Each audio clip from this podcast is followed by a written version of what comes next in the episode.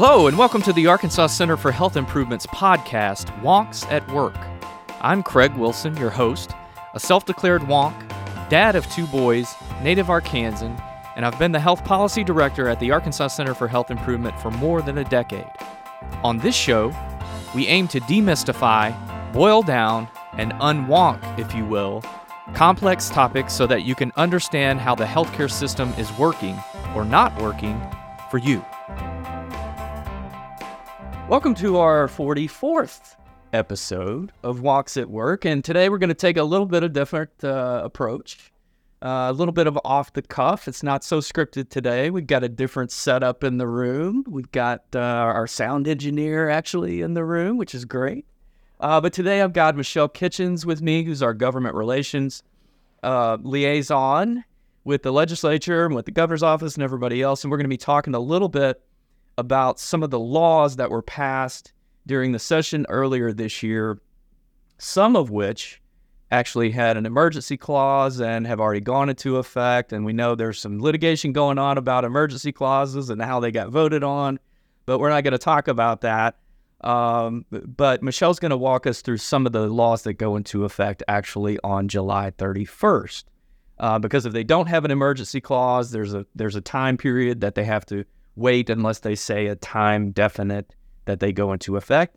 And if they don't, then that date is July 31st. So we're going to be talking about some of those.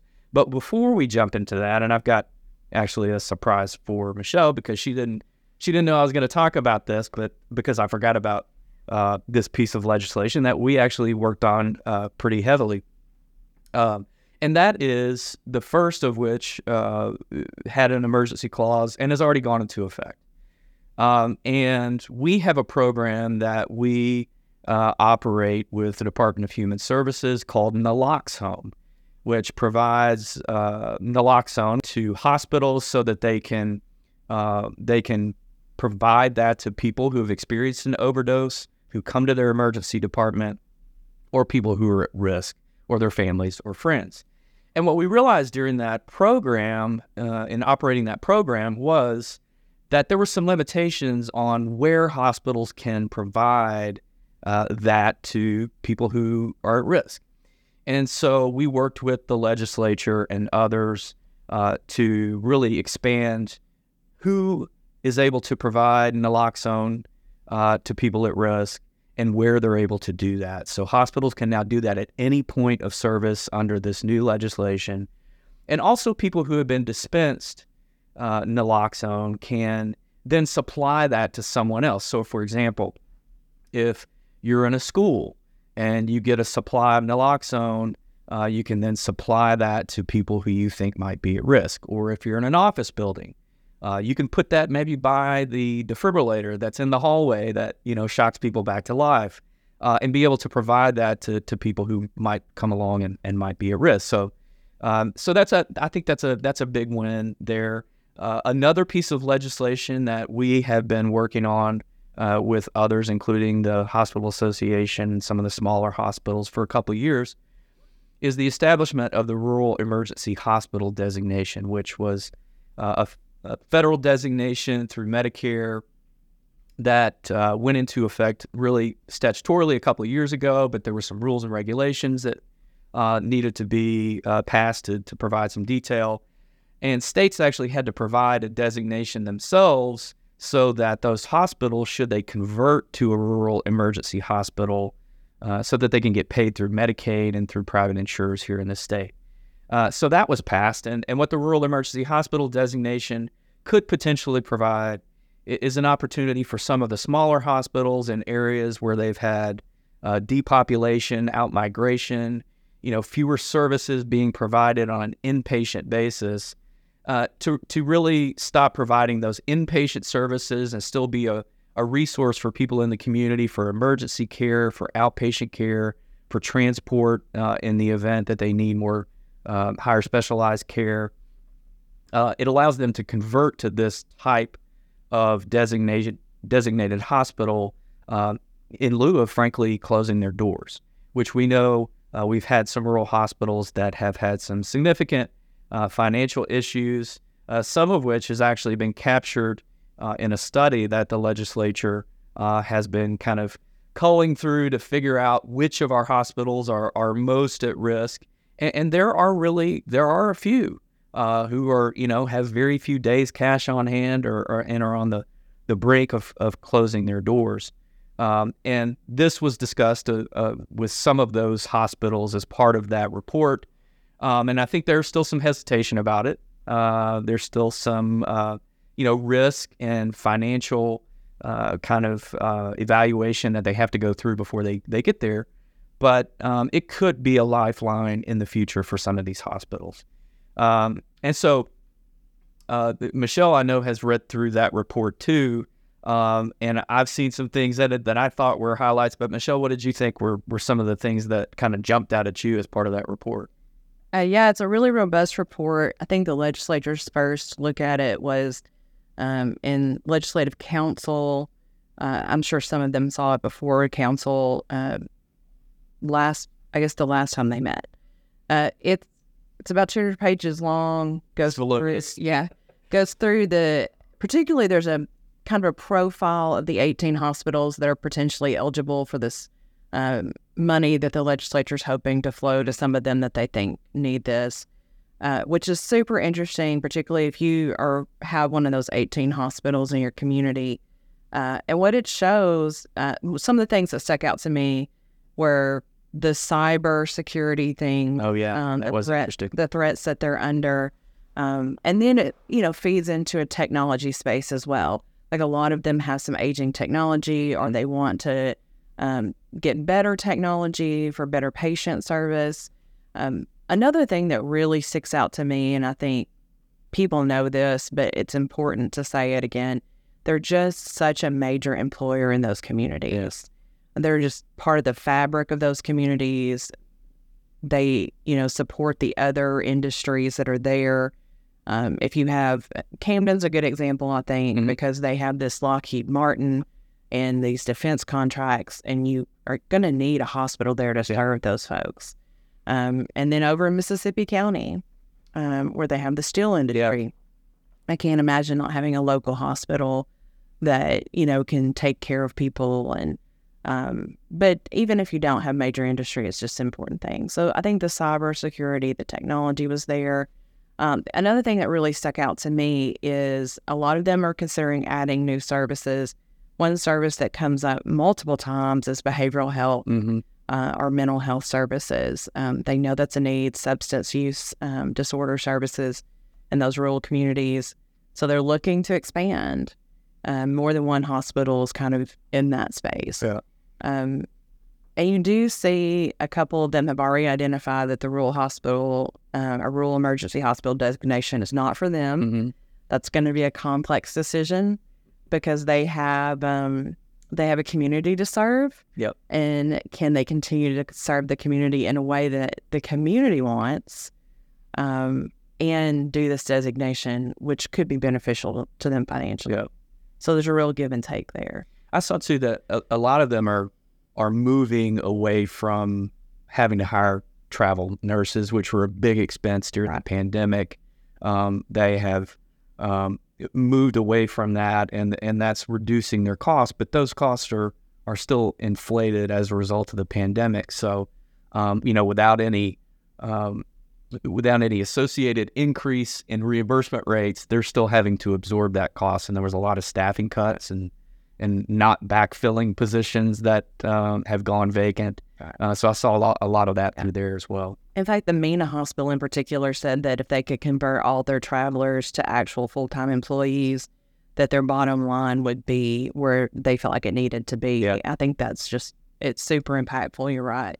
Yeah, a lot of them had you know sustainability plans in there. So I guess we'll we'll see over the next year, year and a half as to you know how, how they implement implement those things and whether or not they'll need an infusion of cash or need to to transition to a different type of designation. So that'll be interesting. So one of the things I wanted to ask you about, um, and this was a, a, big push by the uh, physician community during the legislative session, was this prior authorization bill that was they called the gold card bill, right? Yeah. Um, that you know, lots of give and take on that bill as you would expect because you have two really important stakeholders involved, more than two probably, but you have this provider community and the payer community or the those two stakeholders and how they're going to engage each other. Uh, so that bill had several amendments. Um, it took them a long time to kind of work it out, as, as they will. The way the way it's going to be set up is uh, they're going to have a period of time, which will start in January of next year, go through September, where they the insurers, the insurers, um, the physicians that have uh, or the providers that have a ninety percent approval rate um, prior to that time period will get this kind of gold card status. So, for just to back up for some of our listeners, so prior authorization is required for certain types of services, some particularly surgical services, um, and they have to provide medical necessity um, and provide documentation to be able to be approved to provide that service to a patient, and that can be an administrative hassle, to say the least right? And and I know for for a lot of physicians, um, they feel like it was an unnecessary burden to get necessary services to their to their patients. So this is an attempt to kind of remove that barrier. And right. For so for ninety percent, so if they if they get approved for ninety percent, then they have a period where they don't have to get prior right. Right. And so if you see the bill has a lot of safeguards in it uh, on both sides. Yeah. If you if you go through and you see this huge spike in services that they might not normally approve, then they kind of have a process they can go back and and retract some of that um, prior authorization. Um, and then when they get set up, they're going to review every 12 months and just see if you can stay in this zone or who needs to go into this prior authorization exemption zone. Mm-hmm. Um, you know, there's there's a lot of safeguards for the payers, and then a lot of a, there's an appeal process for the providers yeah. as well. And so, it's really a streamlining. Um, I think um, kind of a regulation reduction attempt to make what we hope is better service for the patient themselves. Right. And not increase costs, right? right. And unnecessary services. Right. Well, we know too, you know, I think at least one other state, I think Texas, maybe maybe some others have have implemented this. So, as with any policy, it'll be important to evaluate it to see whether or not you're getting the results that that you expect. Exactly. Uh, another bill that was uh, passed, uh, Representative Lee Johnson, who worked on the Rural Emergency Hospital bill, as well, was uh, a bill that essentially implemented what was a demonstration plan at the at the federal uh, level several years ago that Arkansas didn't really participate in. It was called the Emergency Triage Treatment and Transport Act. And kind of the, the, the problem that that was trying to address was that um, you have ambulance providers that go out, and if they don't transport the individual to the hospital, they don't get paid.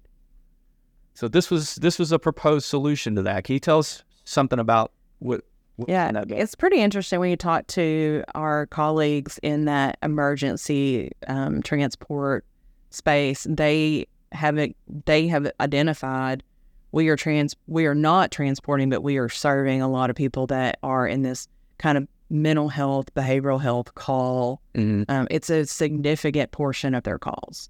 Um, but they go out, they serve the patient, and then they don't transport for a ver- variety of reasons. Maybe they kind of get a plan in place about this is what you're going to do next. Um, or you need to go to an alternative location, like the emergency department is not the best space for you tonight or today or whenever.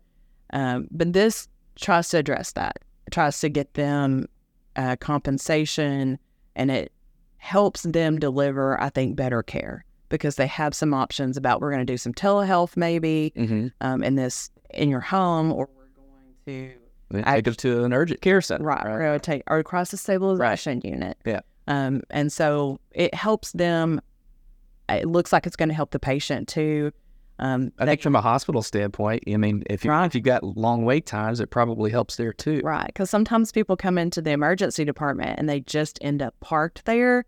Uh, it's not really anybody's fault but really they would have been better served to have gone to one of these all these alternative spaces. Yeah.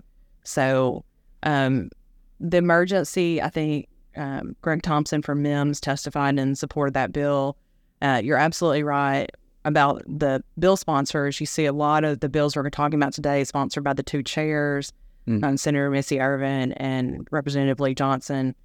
They, um, as you would expect, they they carried some really important bills this session. And I, I just want to acknowledge real quickly the representatives and senators who worked on those bills, um, or any of the bills that we talk about or don't get a chance to talk about today.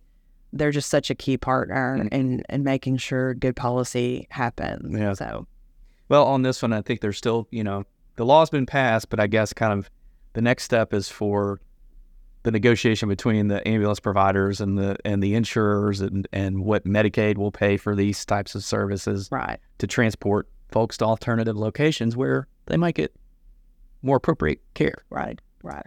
Um, so a- another kind of bucket of uh, legislation that uh, we saw a lot of during the session was around behavioral health, and I know there's been a kind of a task force that had been formed prior to the session. Uh, they put forth a lot of potential uh, policies, uh, but what were some of those policies that were actually successful, and what, what are the plans going forward? So yeah, the in the last session we see see saw them um, create this um, kind of task force, pretty open task force, trying to draw uh, all the different groups in to talk about what they needed to do. And some definitely we had some bills set up from that. Uh, one thing in particular that that came from that was um, this joining of the licensed professional counselor compact. Um, that is a nationwide trend. It went from zero states in the compact to probably, I'm guessing there's probably 25 to 30 states in the compact just in the last couple of years. Um, And what does that do? What it, and there's a there's several compacts in the in the state, different professionals, but essentially what this does is it kind of streamlines the process. If you're a professional, a licensed professional counselor in another state, um, you can come here and it helps you get licensed to practice here in a more efficient manner. okay? Um, in theory, because you're talking about counseling, they could even be potentially in another state and and get licensed to practice here and then practice using telehealth. Right.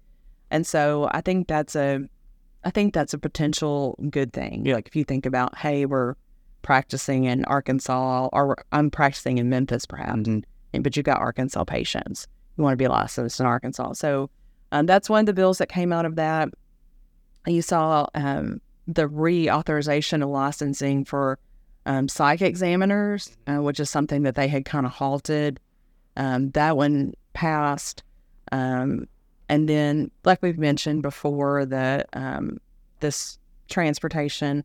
Another thing that I think parlays into another section of interest for the General Assembly is we saw a couple of bills about depression screening for new mothers. Yeah.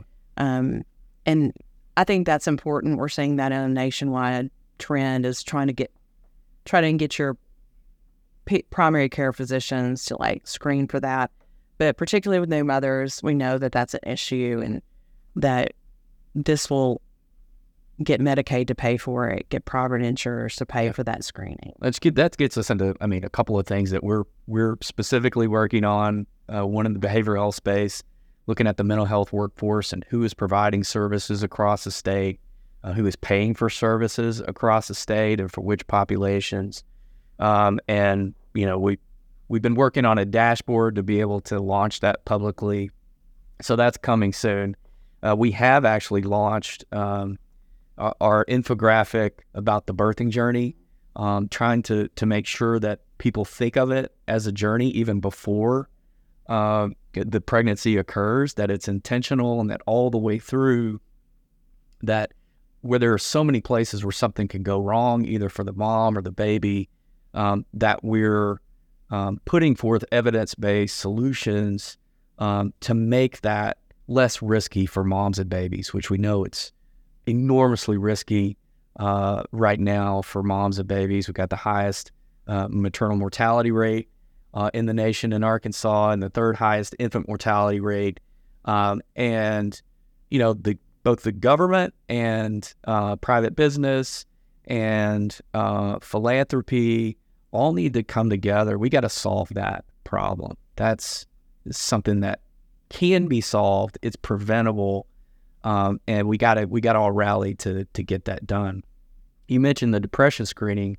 There were some other things in the maternal uh, mortality space and maternal uh, birthing journey space that uh, was passed during the legislative session too, right? Yeah, I should I should also say real quickly on the mental health space, one thing the General Assembly did is they are going to continue this study. They're going to kind of lean into that in the next couple of years, the interim. So that's important.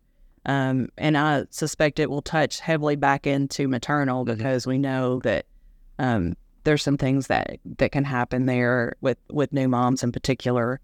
Um, but yeah, the maternal health that was definitely of interest. It is not something you want to be the best at. The stats that uh, well, you want to be the best at maternal health. You don't want to be the best at the things that we are currently at the top uh, of. But uh, a couple of things that were there: the depression screening we mentioned, but also they are going to um, legislators extended the time off that state employees can take. I think that's an important thing just to give people time with their babies um, to take care of themselves. Mm-hmm. Um, a couple of other things that um, that we saw that didn't happen that I think could be good good things for the future that I think are still getting talked about is the extension of um, Medicaid coverage for new moms beyond what we do now, Right. which I think is six weeks. Um, you're seeing a lot of states do that. Um, Representative Pilkington actually had a bill to do that, and it was just not something that could move forward this at this time. Um, you also saw Representative Mayberry really try to get uh, an expansion of the home visiting program, Mm-hmm. which we know even through our own analysis is is can be really effective for at risk um, moms. Um, another bill that I think is going to be really um, important for moms who need uh, better access to family planning, and that is the LARC bill. And that one got passed. That one did pass. Um, Representative Vaught, Senator Davis um, passed a bill that Medicaid will pay for long acting contraceptives um, for moms that are covered by Medicaid. And that'll just help people, um, you know, space out when they have babies and um, really plan, you know, when they give birth. Yeah. And so I think that's going to be an important addition. Yeah, and and just for for our listeners, the pregnancy through Medicaid is paid for in a bundle, uh, and so there, there there wasn't a separate payment for the long acting reversible contraceptive uh, that would have encouraged uh, providers to actually offer that to their to their patients. So that's that's certainly a an additional incentive. Um, hopefully, we can get some movement on that 12 month postpartum Medicaid coverage because I think we're in we're in a slim minority among states that uh, that do not offer that. Of course, we have Medicaid expansion, but that's not going to cover you know all moms throughout that period and provide them continuity of care and continuity of coverage um, to have that um, that comfort you know that comes with um, no transition during Yeah, that time. you definitely have moms in the gap. Yeah. Um, and we would like it if fewer moms were in that gap. Yep. Um, No gap. no, no gap, gap. No gap. But yeah, and we saw some, I think, some cool things about breastfeeding. Um, really, you know, some trying to get more education about breastfeeding, particularly for young mothers, and um, allowing some of that to happen. Um, some really interesting things in the um, space for teen, teenage mothers and giving them some allowances um, with their education about time they can take off and how they can actually be with their baby, and and even some in the Protects Arkansas bill, which is the criminal justice reform bill that they did um, for moms who are incarcerated, um, m- a little more time with their baby, and that's appropriate, and and that that can only be a good thing. Well, I you know, I think the mantra that hopefully came out of the session was we got to do better for moms and babies, um, and, and so we got to carry that forward. Um, a couple of things that I just wanted to mention here as we close out uh, this episode. There was some additional funding for graduate medical education for physicians um, that will expand the number of residency slots across the state. Uh, and we know that's important because we're, we're we got more medical schools, we're graduating more students, so we got to have a place for them to actually do their training. and more hospitals that want to do the training. Right. That was one thing I saw in the report too. You got a lot of these rural hospitals are like, we'd like to do that. Yeah. They just need they need the support to do it. Yeah, and even outside the hospital environment, it's Sure. in rural clinics too, as well. So one of the things um, associated with with that uh, policy work is some work that we're doing, uh, funded by the uh, Federal Health Resources and Services Administration, um, and that is working on some primary care workforce analyses, which has always been at kind of the center of what I've I've done here at the Arkansas Center for Health Improvement. It was one of the first things that I started working on more than a decade ago, and uh, there have been very few analyses uh, looking at really our physician workforce and, and primary care workforce more generally. Uh, but we have been doing some work in this space, and we have another dashboard that we're going to launch uh, that looks at the level of activity and different demographics of the primary care physician workforce. And we're really excited about it. Um, we've we've kind of got it under some review, and we'll be launching that soon as well. So that's something to look forward to uh, as we continue to look at at workforce, both in the primary care physician workforce space as well as behavioral health. So uh, keep your eyes out for that. Thank you, Michelle, for joining us and seeing what's coming at us and uh, on July 31st. And uh, sure, we'll be talking to you again when they when they come back in town. When they come back in town All right. Every month. Thank you for listening to Wonks at Work. You can listen to our bi weekly podcast on our website, achi.net.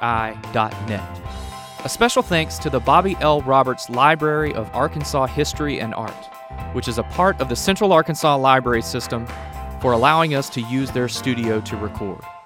If you have any topics you would like for us to consider, please email us at achi at achi.net. As a reminder, the views, information, and opinions expressed by our podcast guests are solely those of the guests and do not necessarily represent those of the Arkansas Center for Health Improvement. The primary purpose of this podcast is to educate and inform.